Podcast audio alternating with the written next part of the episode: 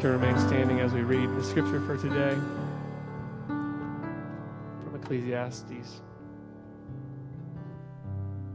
It says, Rejoice, O young man, in your youth, and let your heart cheer you in the days of your youth. Walk in the ways of your heart and the sight of your eyes.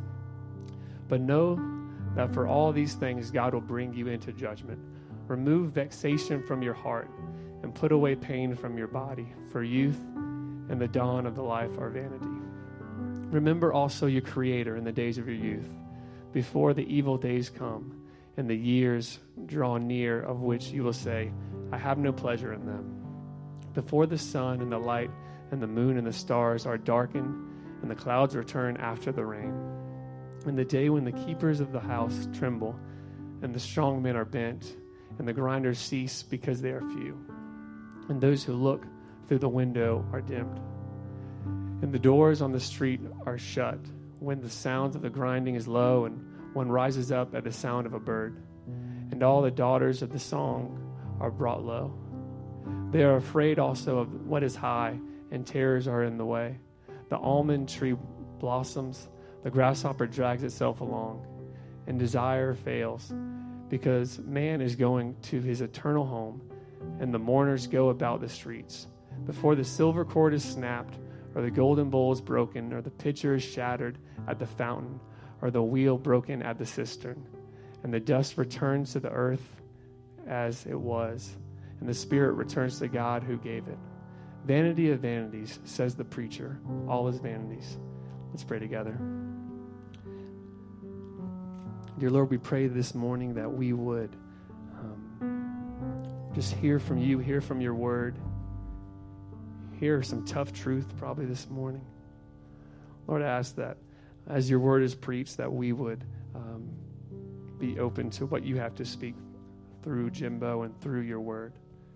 God, we ask that you would just bless this time and that we would go out of here changed. In your name. Amen. go ahead and grab your seat, and if you haven't already, grab your Bible. If you don't have a Bible, uh, then there should be one in the pew in, in front of you that looks like this. And if you don't own a Bible, then you are welcome to have that as your Independence Day gift from us. Um, all I ask in return is you'll take those first few pages that are printed in color, and if you'll read those pages, the ones that are printed in color, uh, that's the only favor I ask in return, and then that can be your personal Bible. Um, happy birthday to America. All right. That was kind of weak, but all right. Um, today, as a country, we, we celebrate uh, our independence, our freedom. And we all know that that freedom doesn't come free. And we think about that and we say that, and we often say that on um, Memorial Day, but also we must recognize that uh, the men who set forth this idea of this country, they paid a price. Uh, 56 men signed the Declaration of Independence. Their conviction resulted in untold sufferings for themselves and their families. Of the 56 men that signed the Declaration of Independence, five were captured by the British and tortured before they died. Twelve had their homes ransacked and burned. Two lost their sons in the Revolutionary Army. Another had two sons captured. Nine of the 56 fought and died from wounds or hardships of the war. Carter Braxton of Virginia, a wealthy planter and trader, saw his ship sunk by the British Navy. He sold his home and properties to pay his debts and died in poverty. At the Battle of Yorktown, the British General Cornwallis had taken over Thomas Nelson's home for his headquarters. Nelson quietly ordered General George Washington to open fire on the Nelson home. The home was destroyed, and Nelson died bankrupt. John Hart was driven from his wife's bedside as she was dying. Their 13 children fled for their lives. His fields and his mill were destroyed. For over a year, he lived in, for, in the forest and in caves, returning home only to find his wife dead and children vanished. And a few weeks later, he also died from exhaustion. A heavy price was paid by many for us to have the freedom we have today, including many of the 56 men who originally signed the Declaration of Independence. And we need to be grateful for that, for that freedom. One of the things I think about today uh, as a pastor is I'm very grateful for the freedom that, that we don't have to use euphemisms when we talk about this. And what I mean is, if, if you've got any friends that have served overseas in missions in countries where it's illegal to share Christ, then you can't just say, hey, how can I pray for you, right? Like in the emails, there's this coded language that you have to use. And, and, and so when they lead someone to Christ, they'll say, someone new joined the company, right? Or they'll say, can you send us some more training manuals? Because they need more Bibles. And they have to use all this coded language and they have to worry. And, and, uh, and I've, I've only tasted a small taste of that in my missions travels overseas. Just, just, I mean, just a minuscule taste of that. And I can't imagine what it's like to live in that. To live constantly having to use different words and, and use wisdom. See, see, here in our country, uh, your pastors are always, including me, trying to encourage you please go share the gospel. Please share the gospel with your friends. Please share the gospel with your coworkers. Please share the gospel with your neighbors. And the reason we don't do it often is because we just feel awkward or we don't know how. And so, another thing's true in other countries where they're not sharing the gospel, sometimes because it's not wise at that moment to share the gospel. Or because they've been told, if we find out you continue to share the gospel, we will deport or imprison your family. So we've got a freedom that we ought not take for granted, that we get to openly worship and serve and honor our Lord. But see, I think most of us deep down hope that our lives would count for something like these 56 men. Now, I don't think any of us want to go through that kind of suffering and the things that they went through, but we all hope that we would do something that would outlast ourselves. Solomon talks about this all throughout Ecclesiastes this idea of things that, that don't outlast, that one generation comes and another generation goes. But every once in a while, there is something that we do that lasts longer than ourselves, and we want this idea, but the problem is we get so busy. And far too often, we kind of just wait till the end and wish we would have done. Um, when we die, we want to have done something like these men, but, but we often wait too long. Alexander Hamilton said, uh, towards the end of his career, he said, A garden, you know, is a very usual refuge of a disappointed politician. Accordingly, I have purchased a few acres about nine miles from town and have built a house and am cultivating a garden. It's Alexander Hamilton, who accomplished much at the end of his life, said, Even I'm a little disappointed in what I haven't done. Um, so it brings me to my movie illustration for the week, and I'll explain next week why I've used a movie illustration every week. But so my movie for this week is the movie The Bucket List with Jack Nicholson um, and uh, who's the other guy? I've got it written down. Somebody yell it out. Morgan Freeman. Jack Nicholson and Morgan Freeman. Uh, so Jack Nicholson plays Edward Cole, and Morgan Freeman plays um, Carter Chambers. And so basically, uh, Morgan Freeman's character, Carter Chambers, is a car mechanic. Now, he's brilliant. This guy's brilliant, but he's a car mechanic. And he was a car mechanic to take care of his family. Um, and uh, whereas Edward Cole is a is a business mogul billionaire that owns hospitals and all sorts of other things. And, um, and he's kind of a horrible person, just to be honest. And uh, he's not a very good guy. Whereas Carter Chambers is, is a pretty decent guy by all measures, but uh, in, in, looking at his life, he doesn't feel uh, like he's accomplished a whole lot. Well, Edward Cole owns hospitals, and he's, he's uh, infamous for his stances on that I don't run health spas, I run hospitals. And so all of my hospitals are going to have two beds in every room, no exceptions, because this is about making money, not about making you comfortable. And he constantly had this idea, right? And so when Edward Cole finally gets sick, he ends up in the hospital. And of course, he says, I want a room to myself. And they said, and they quoted back to him, but what you said was that you run hospitals, not health spas. And so there's two beds in every room, no exceptions. And he says, but I've never been sick before. And so he gets stuck in this room with Morgan Freeman's character, who constantly watches Jeopardy answering all the questions. And so, as they sit there, at first they're annoyed by each other. Um, when Morgan Freeman's character finds out that he owns this hospital, my favorite thing he says, he goes, So this is your hospital, huh? Jack Nicholson's character says, Yeah, pretty much. He goes, You should know that the pea soup is horrible. And you should do something about that. But they become friends and they realize that both of them have been diagnosed with only six months to live, a year at best. And neither of them feel like they've fulfilled everything they've wanted. And so here at the very end of their life, they take this journey using Edward Cole's money. And they go through all these things. One of, Edward Cole, one of the things Edward Cole says to Carter is that 45 years goes way faster than you think it will.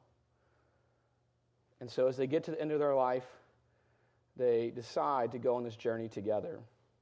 And they talk a lot about faith and death and living life and what makes life enjoyable. Um, and ultimately, they both find themselves in death, really, I believe, without finding what it was really about. I think fear is interesting, interesting to me as a public speaker that public speaking is the number one fear in America, and death is the number two fear.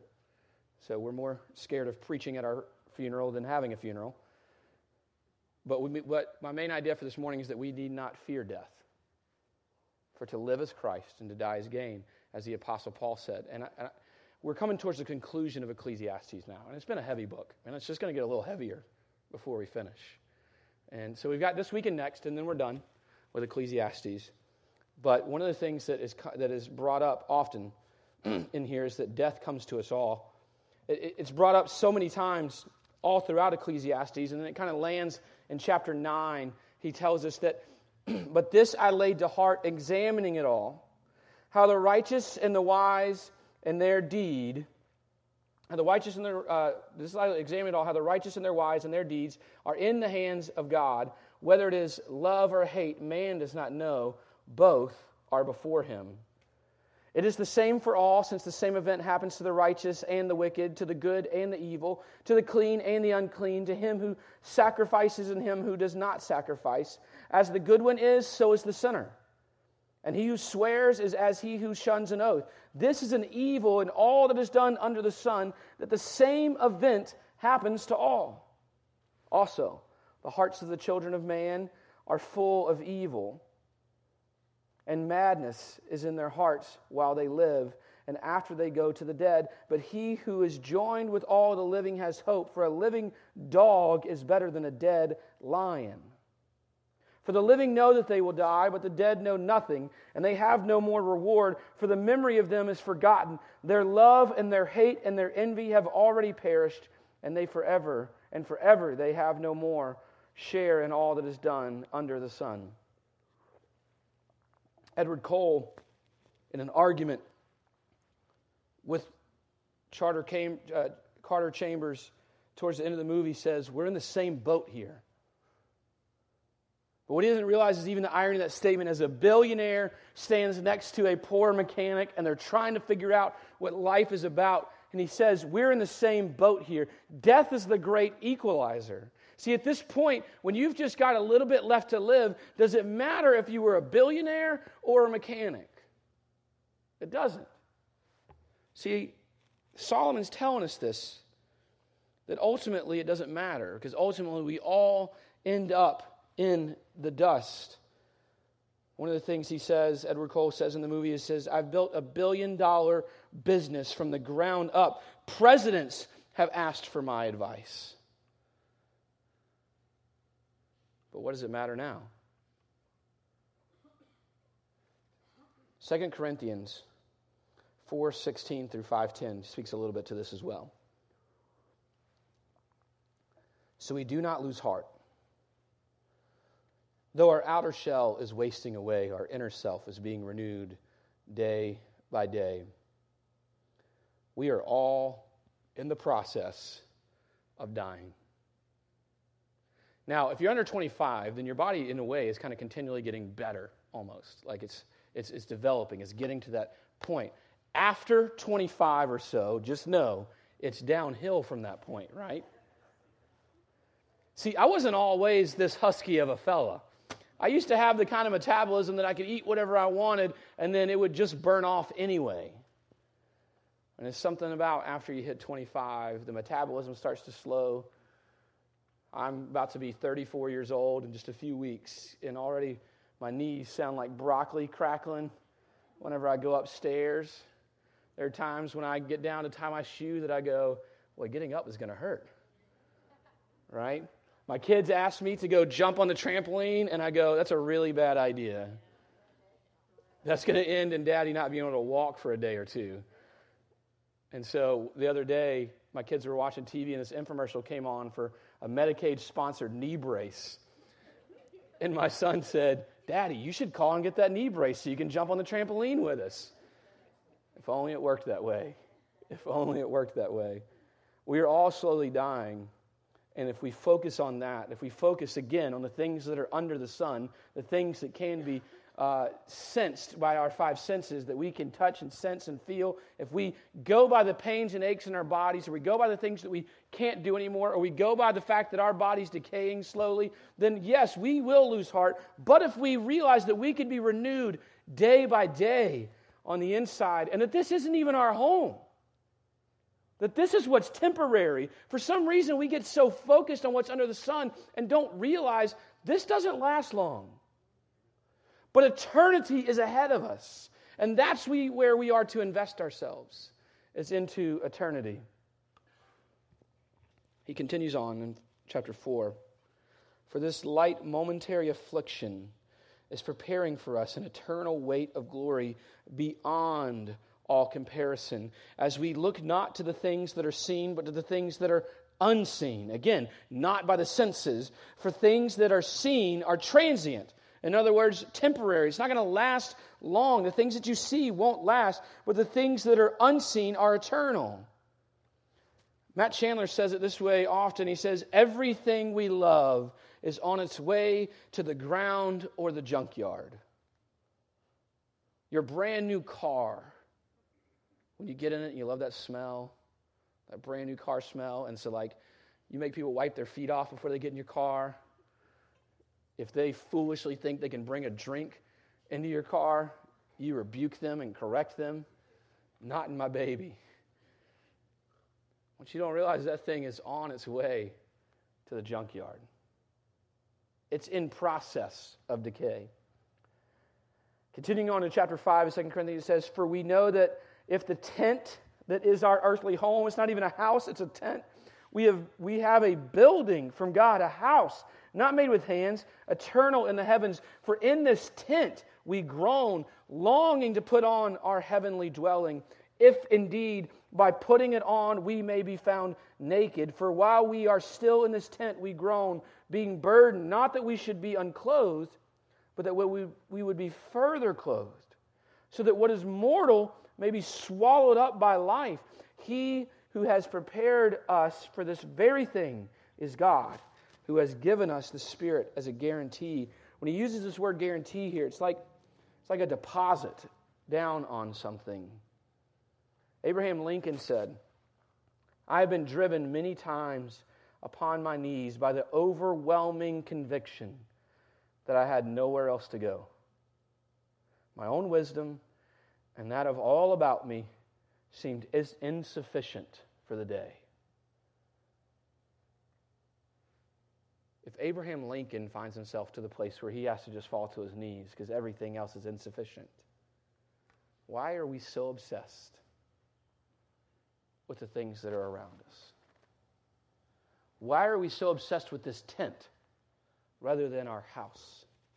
This is not our home. We need not fear death because to live is Christ and to die is gain. Our life is not for the purpose of this tent, but for the purpose of Christ, to invest in heavenly treasures. And our death is nothing to be feared.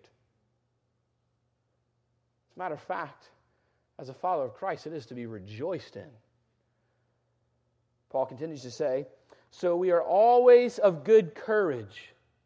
We know that while we are at home in the body, we are away from the Lord, for we walk by faith, again, not by sight, not by the senses. You must get this. Solomon is begging with you, and I as well. Do not be distracted by the things that we sense with our five senses. This is not our home. We are only here temporarily.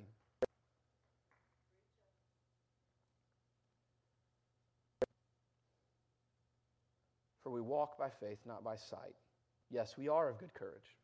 And we would rather be away from the body at home with the Lord. We'd rather be in heaven. So, whether we are at home or away, we make it our aim to please Him. For we must all appear before the judgment seat of Christ, so that each one may receive what is due for what he has done in the body, whether good or evil. Solomon, as he winds down Ecclesiastes towards his conclusion here in these final chapters that we'll hit this week and next, this is his message. We're all going to die. That doesn't have to be a depressing idea. Right? When I start out that my sermon today is going to be about the fact that we're all going to die, you may have thought, I should have just stayed home. I really wanted this to be a happy, uplifting sermon. This is not what I was looking for. What I want you to realize is this is a happy, uplifting sermon. That to fear death means we care more about what we can sense than what God has promised. And God has promised us something incredible. And let us chase after that instead of what's here. See, when Paul says to live as Christ and to die as gain, and we're going to get to that passage in a little bit, because I believe in many ways it's like the Old Testament asks questions that the New Testament answers. And so I want us to see what Solomon's asking us here, and then we're going to go to the New Testament and we're going to see some more clarified answers to that. Continue in chapter 9 of Ecclesiastes, to live as Christ, to die as gain. When Paul says that, I want to focus today on to live as Christ. See, the very fact that you're here tells me that you at least have some premonition, some presupposition that to die is gain. That some level of you probably believes that there is eternal life after we die. After we leave this body, there's something to be had afterwards, eternally in paradise. Now, we may disagree on how you get there, and we'll get to that in a minute. But to die is gain really isn't a hard sell to a church crowd. But to live as Christ. Not what will you do if you die, but how are you going to live today? What are you going to do with today now that you have life? So, continuing in chapter 9, Solomon says, Go, eat your bread with joy and drink your wine with a merry heart, for God has already approved what you do. Let your garments be always white. Let not oil be lacking on your head. Enjoy life with the wife whom you love. Amen. Glad she's back in town. All the days of your vain life that He has given you under the sun, because that is your portion in life. And in your toil at which you toil under the sun, whatever your hand finds to do, do it with your might. For there is no work or thought or knowledge or wisdom in Sheol to which you are going. Did you catch that? So many things in this passage.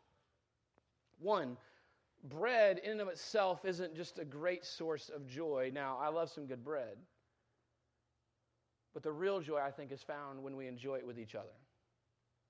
When we have people in our lives Last night I had Taco Saturday. It wasn't Taco Tuesday. We didn't care if it alliterated. Taco Saturday with some friends at the house. And the tacos were good, but the company was better.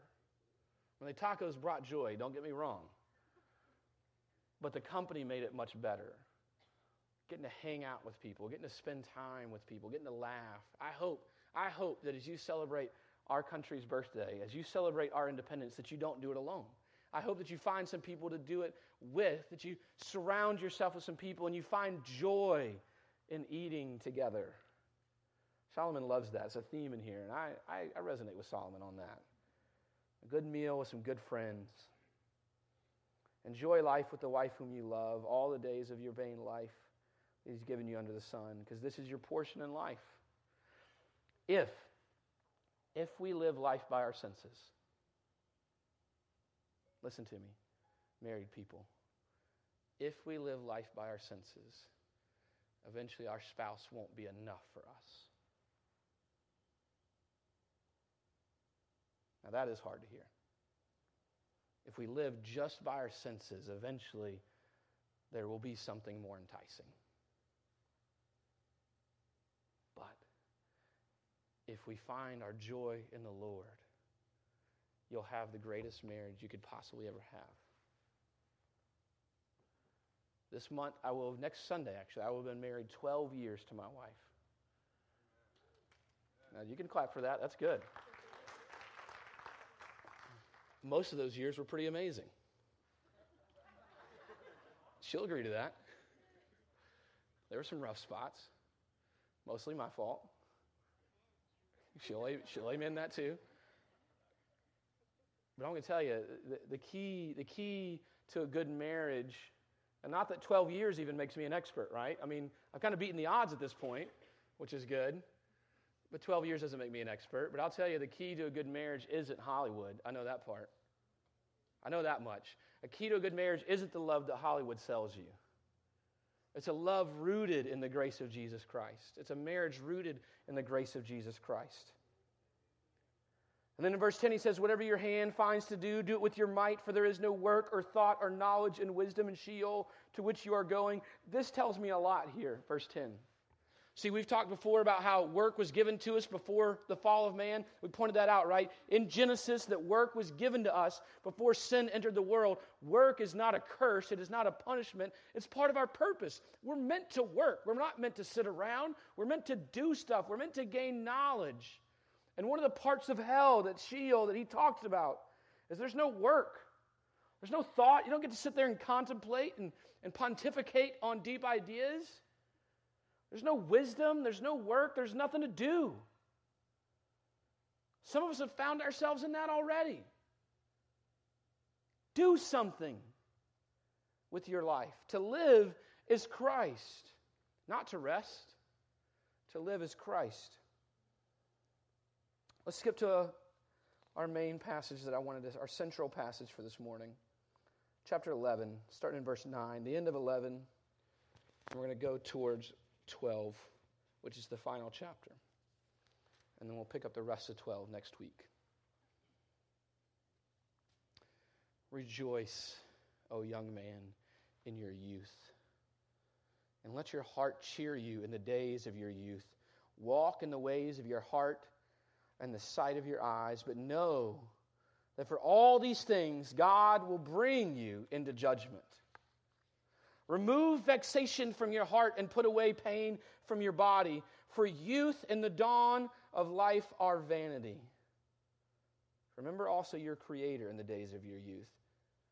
Before the evil days come and the years draw near, of which you will say, I have no pleasure in them. Before the sun and the light and the moon and the stars are darkened and the clouds return after the rain. I want to stop here for a minute in this passage in, in chapter 12 that we're going to continue in, he's going to address Solomon as an old man. This is towards the end of his life. This is, we're now in the last chapter of Ecclesiastes. He's going to address the young and he's going to address the old as an old man. And first, he's telling you, young people. So if you consider yourself young, and I'm not going to give an age to that, Listen up to what Solomon has to say. He has a lot of things to tell you here. He tells you that, he tells you first off in, in 11 9, he says, Rejoice in your youth, and let your heart cheer you in the days of your youth. Walk in the ways of your heart and sight of your eyes, but know that for all these things God will bring you into judgment. Enjoy the fact that you're young. It's often been said youth is wasted on the young, right? Right? You got all the energy and the potential in the world, but none of the wisdom to do anything good with it. So rejoice in, in your youth. Enjoy what you've got. And, and listen, and he says, have fun, man. Go after your heart's desires. Go after the things that you see, but recognize there will be judgment. Then on Judgment Day, saying, Well, I was young, doesn't matter.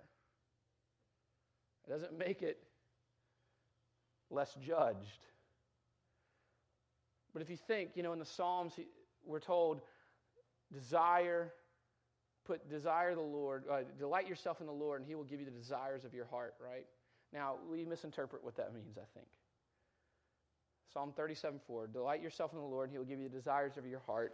And we think, oh, well, if I'll just love Jesus, then I'll get the car that I wanted, I'll get the job that I wanted, I'll get the wife that I wanted. It's not really how it works. So when He says, delight yourself in the Lord, and I'll give you the desires of your heart, He's saying, let Him be your source of joy. Let Him be what you chase after, and you will find great joy in there and realize that the desires of your flesh is not what He's talking about. See, your flesh desires the money, but your heart desires security, and money will never give you that, no matter how much you have. In the movie The Bucket List, Jack Nicholson's character says, Don't worry about money, that's all I have. And when Morgan Freeman's character pushes in a little bit on his relationship with his daughter, he breaks the relationship with Morgan Freeman. Money's all he has.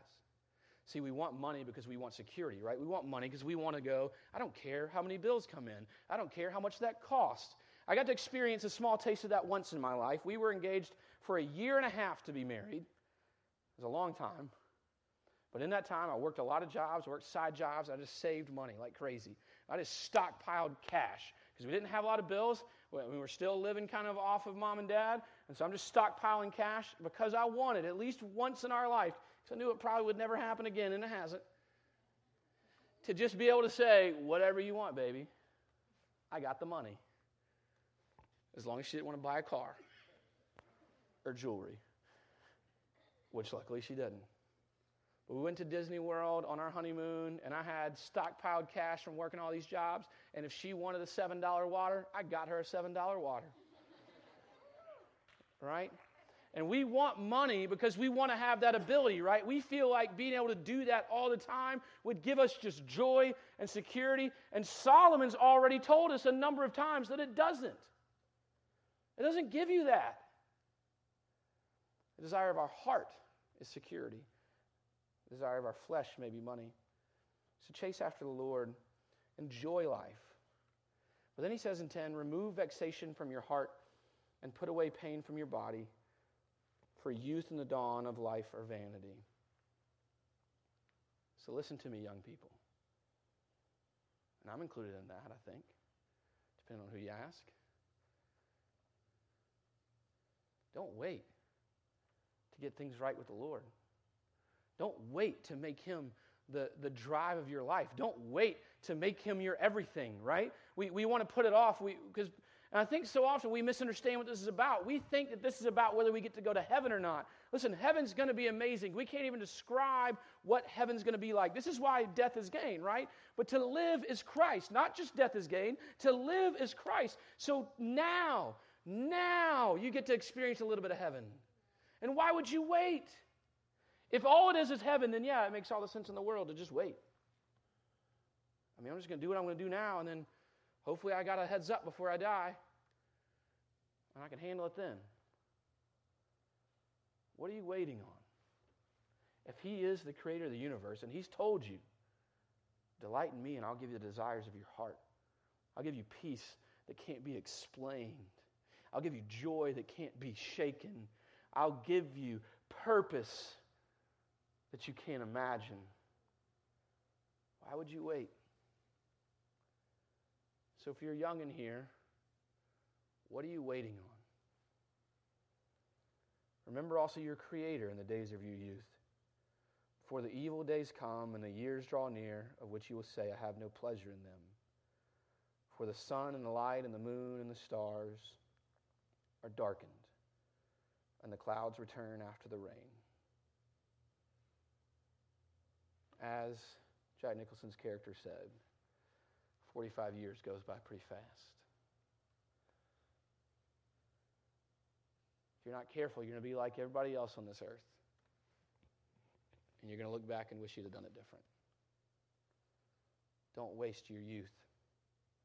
Don't waste your life. Don't waste your time. Make it about Him now. But he moves from the young to the old because the conclusion that he makes is for the young people, you need, you need to invest now because there will come a day when you won't find pleasure in life like you do now. So then he moves to the old. in verse 3. In the day when the keepers of the house tremble, he's talking about arms and hands. And eventually, given enough time, your arms and hands are going to start to shake. And they're going to be a little weaker than they were. The strong men are bent, talking about legs and back, no longer able to stand up straight as you walk. And the grinders cease because they are few, your teeth. And those who look through windows are dimmed. Your eyesight starts to go. Mine's already pretty bad, so. And the doors of the street are shut. The pursing of your lips becomes more difficult to even use your mouth as much. When the sound of the grinding is low, and one rises up at the sound of a bird, and the daughters of the song are brought low as the hearing starts to go. They are afraid of what is high, and the terrors are in the way. Uh, man, I remember in college being fearless, right? I mean, I remember doing stupid stuff. I remember one time tying a, a ski rope to the back of a truck and getting on a skateboard and just going as fast as I could into a porta potty just because I thought it would make a fun video. I was fearless. At that point in my life, you'd have said, I bet you can't jump off that. I'd have just jumped off of it. Now, if you told me to jump off these stairs, I would think about it for a second. That's going to hurt. Right? You start to lose a little bit of that as you get older, which is a good thing. Goes back to earlier when he said, put away pain from your body. Don't be dumb when you're young. You'll regret it later. But then he also says, the almond tree blossoms, the hair starts to go gray or white. The grasshopper drags itself along, and the desire fails because man is going to his eternal home, and the mourners go about the streets. Now, mind you, Solomon, who had a thousand women at his disposal, says the desire starts to fail you. Like even like he doesn't even want to do anything with them anymore. All of our pleasures will eventually fail us. Verse 6 Before the silver cord is snapped, our spinal cord, or the golden bowl is broken, your skull, or the pitcher shattered at the fountain, your heart, or the will broken at the cistern, your vascular system. And the dust returns to the earth as it was, and the spirit returns to God who gave it. Vanity of vanities, says the preacher. All is vanity he takes us back to the very beginning of Ecclesiastes, right? The very beginning of Ecclesiastes, he said this vanity of vanities, all is vanity. Absurdity of absurdities, all is absurd. Enigmas of enigmas, all is enigmatic. Havel of Havel, all is Havel. This word that he's used all throughout this. He's saying to us, listen, as you're young, don't waste your youth because there will come a day when all those pleasures and all those things will fail you. But I also know that as we look into the New Testament, we are told not to even waste our, our elderly years, our older years. Because listen, I'm going to tell you to, to die is gain, but to live is Christ. If we look at Titus, if we look at everything that we see in 2 Timothy, if we look at these things, we see that, listen, we should not be divided young and old. So listen to me, older people, whether you want to qualify yourself as that or not. We need you. We need you. Think back to when you were 33, 34 years old, like me. What it would have been like to have some older people pour into you. You know, there's a lot of research out there about millennials. Not only are they the largest generation ever, I think they're probably the most researched generation ever. There are more articles about millennials than there are any other generation. Do you know one thing you find pretty consistent among millennials? They desire to be mentored, but they're not going to ask for it. They desire to have someone further along in life come alongside them and pour into them but they're usually not going to ask for it.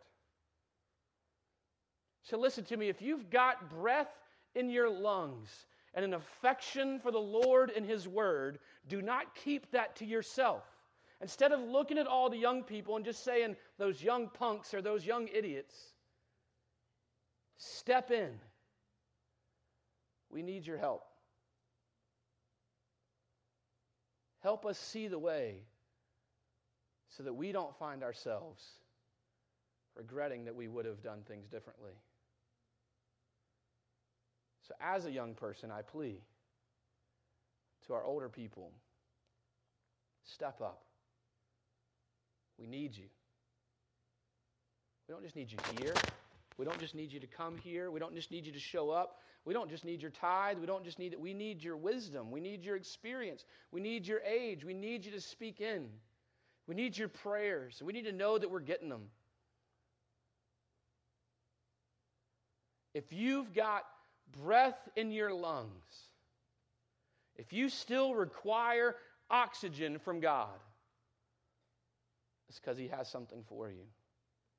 Because to live is Christ. Now, to die is gain. So let's look at what Paul says about this as we close. Paul says in Philippians 1 18 through 30. What then? Only that in every way, whether in pretense or in truth, Christ is proclaimed. And in that I rejoice. Yes, I will rejoice. For I know that through your prayers and the help of the Spirit of Jesus Christ, this will turn out for my deliverance. As it is my eager expectation and hope, I will not be at all ashamed, but that with full courage, now as always, Christ will be honored in my body, whether by life or by death. For me to live is Christ, and to die is gain. If I am to live in the flesh, that means fruitful labor for me. And you can replace your own name there. You can say, if I am to live in the flesh, that means fruitful labor for Jimbo. That means fruitful labor for you. Yet, which I shall choose, I cannot tell. I am hard pressed between the two. My desire to depart and be with Christ, for, for that is far better. See, this is the opposite of the fear of death here. Paul's struggle here is he wants to die. He's not suicidal. He's not, he's not about to hang himself, but he's just going, I struggle here, man. If I had the choice, if it were completely in my hands and I had the choice, I mean, I really desire to go home, right? I desire to be in my home. I desire to no longer struggle with sin. I desire to no longer struggle with sorrow and heartache. I desire to no longer cry tears of heartbreak. I desire to no longer see sin take over everyone else around me. I desire that all the time. When I see sin swallow up people, there's a part of me, if I'm honest, that goes, Lord, just take me home. I don't want to do this anymore. It would be so much better just to be with you. Listen, that's not suicidal. It's just a realistic view of the fact that heaven's a lot better than here. We shouldn't fear death. We should almost envy death amongst believers. So, what does, what does Paul say then in 24? But to remain in the flesh is more necessary on your account. So, in other words, it'd be a lot better off for me if I could just go ahead and be home with the Lord in glory. Like if I die, you can cry for yourselves if you want, but don't cry for me because I'm doing way better than I was. But it's better if I stay. It's, it's better on your account if I stay. Now, I pray, I want to live the kind of life where that could be said true of me. I want to live the kind of life where I could say, you know, it's better for you that I stay here instead of go to heaven just yet. On your account, it's better. And listen, not just because I'm a pastor, I want you to have that same desire. I want you to read what Paul here says and go, I'm going to live my life in such a way, in fruitful labor for the sake of Christ, that it's better for those around me that I stay for a while. And not just better because they like having you around, and not just better because you're fun, and not just better because you're family, but better because you point them to Christ. That you minister to them in the name of Christ. He says, convinced of this. So he's come to his resolution. He's debated amongst himself if, if I could do it, I'd just go home. But to remain in the flesh is more necessary on, on your account. And convinced of this, I know that I will remain and continue with you all for your progress and joy in the faith, so that in me you may have ample cause to glory in Christ Jesus because of my coming to you again. Only let your manner of life be worthy of the gospel of Christ. See, he takes it from himself to them. It sounds braggadocious what he's saying, but he's constantly pointing to Jesus. He's saying, convinced of this, I'm going to live my life in such a way that you will be blessed because I will continually point you to Jesus. But don't just leave it with me. You, listen to me, church, you, everyone in here, hear this. You live a life in a manner worthy of the gospel. This is why you have breath. This is why you're here. For no other reason are you here.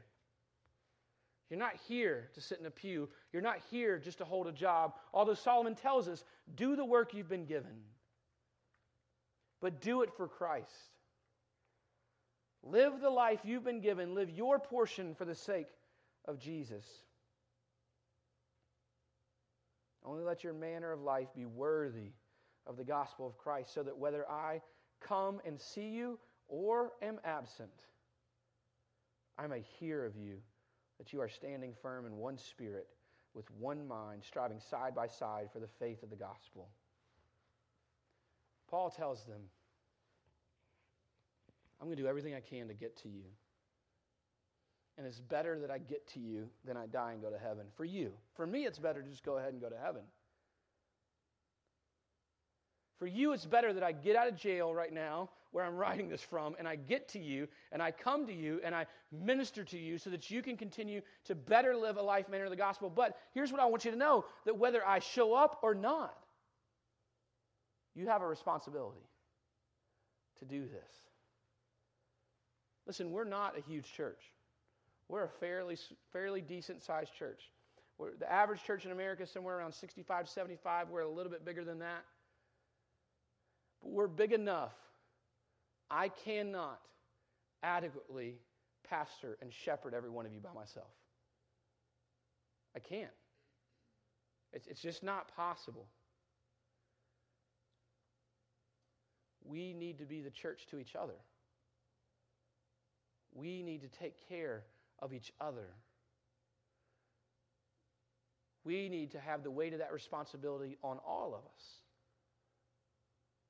together. Now, I'm going to give you my life.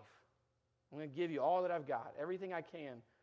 Short of sacrificing my family, I'm going to do everything I can to make much of Jesus to this church or die trying. But I'm not enough. Good pastors don't make great churches. Great churches make great pastors. Great churches make growth happen. We got to do this together. To live is Christ. Let's make our lives about Christ.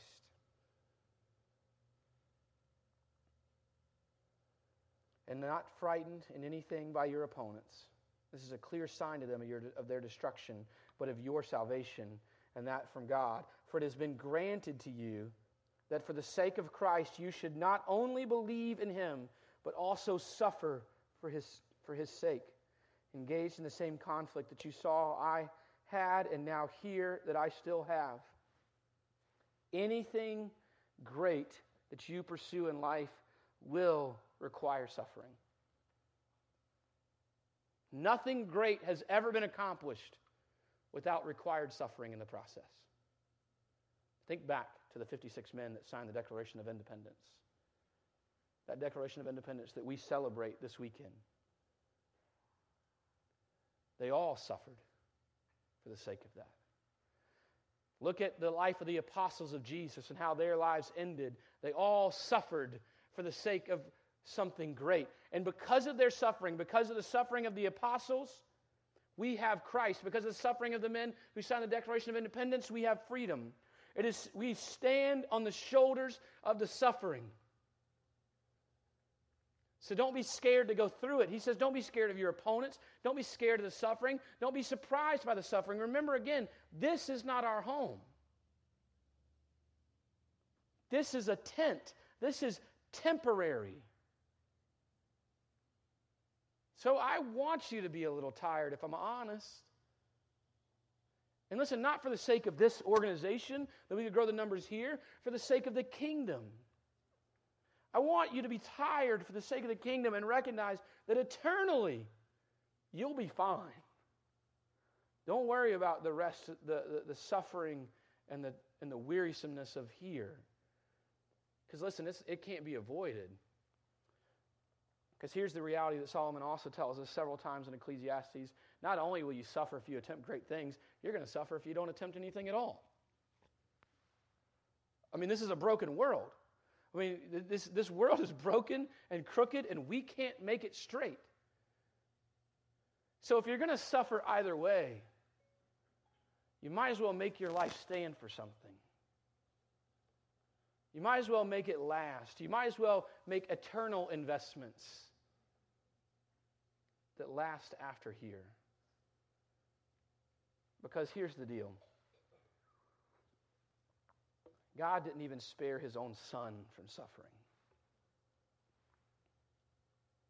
so that you could be here today and no matter what the law says, be free.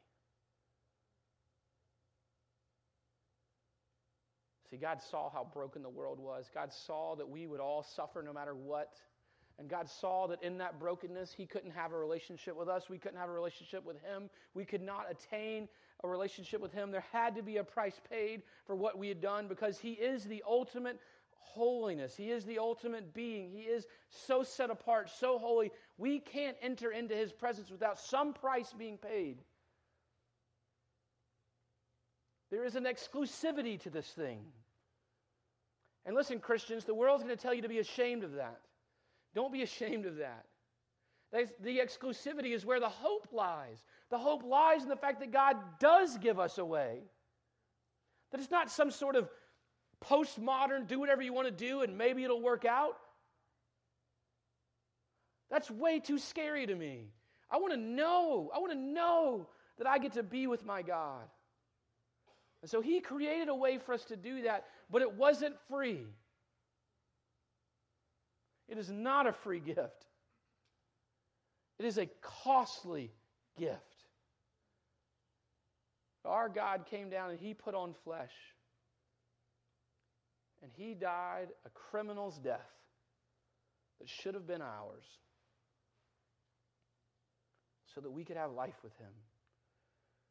And he rose again three days later, so that death would be the final enemy defeated.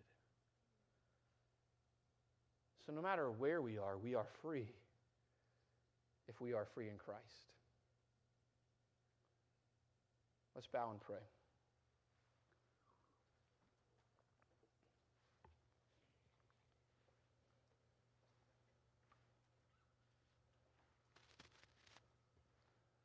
God, I pray that our bucket list would include more about your kingdom than ourselves. Lord, I pray that the church in this country would no longer be so susceptible to the enemy that we would be divided generationally. but that we would band together for your sake. Those that are older would pour into those that are younger, and those that are younger would listen to those that are older. That we would not waste the life that you've given us, the breath that you've given us. That we would delight in you and find the desires of our heart are only fulfilled in you. Lord, that we would be broken for our sin. And we would turn to you for forgiveness and grace and acceptance and hope.